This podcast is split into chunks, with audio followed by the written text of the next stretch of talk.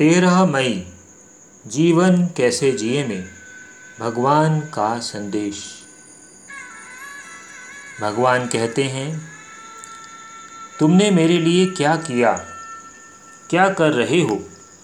इसका स्मरण हर क्षण बनाए रखकर, केवल अपने मन के मिथ्या अहंकार को बढ़ाते हो।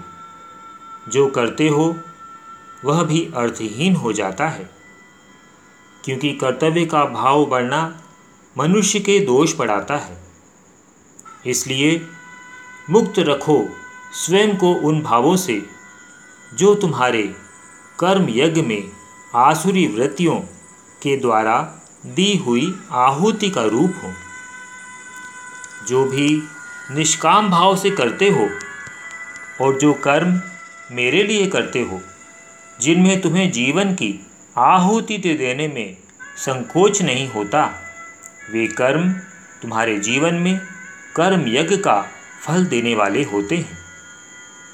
किंतु शरीर और संसार के लिए किया हर कर्म ही तुम्हें कर्म यज्ञ का फल देने वाला नहीं होता।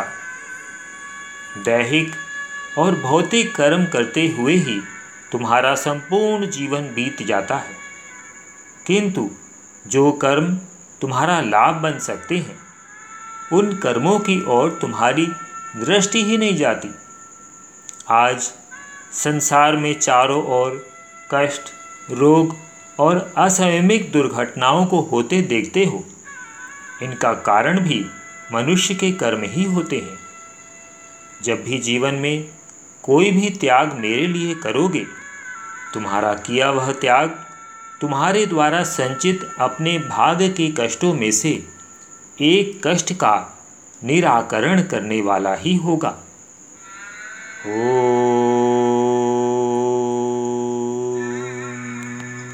शिवा, हरि।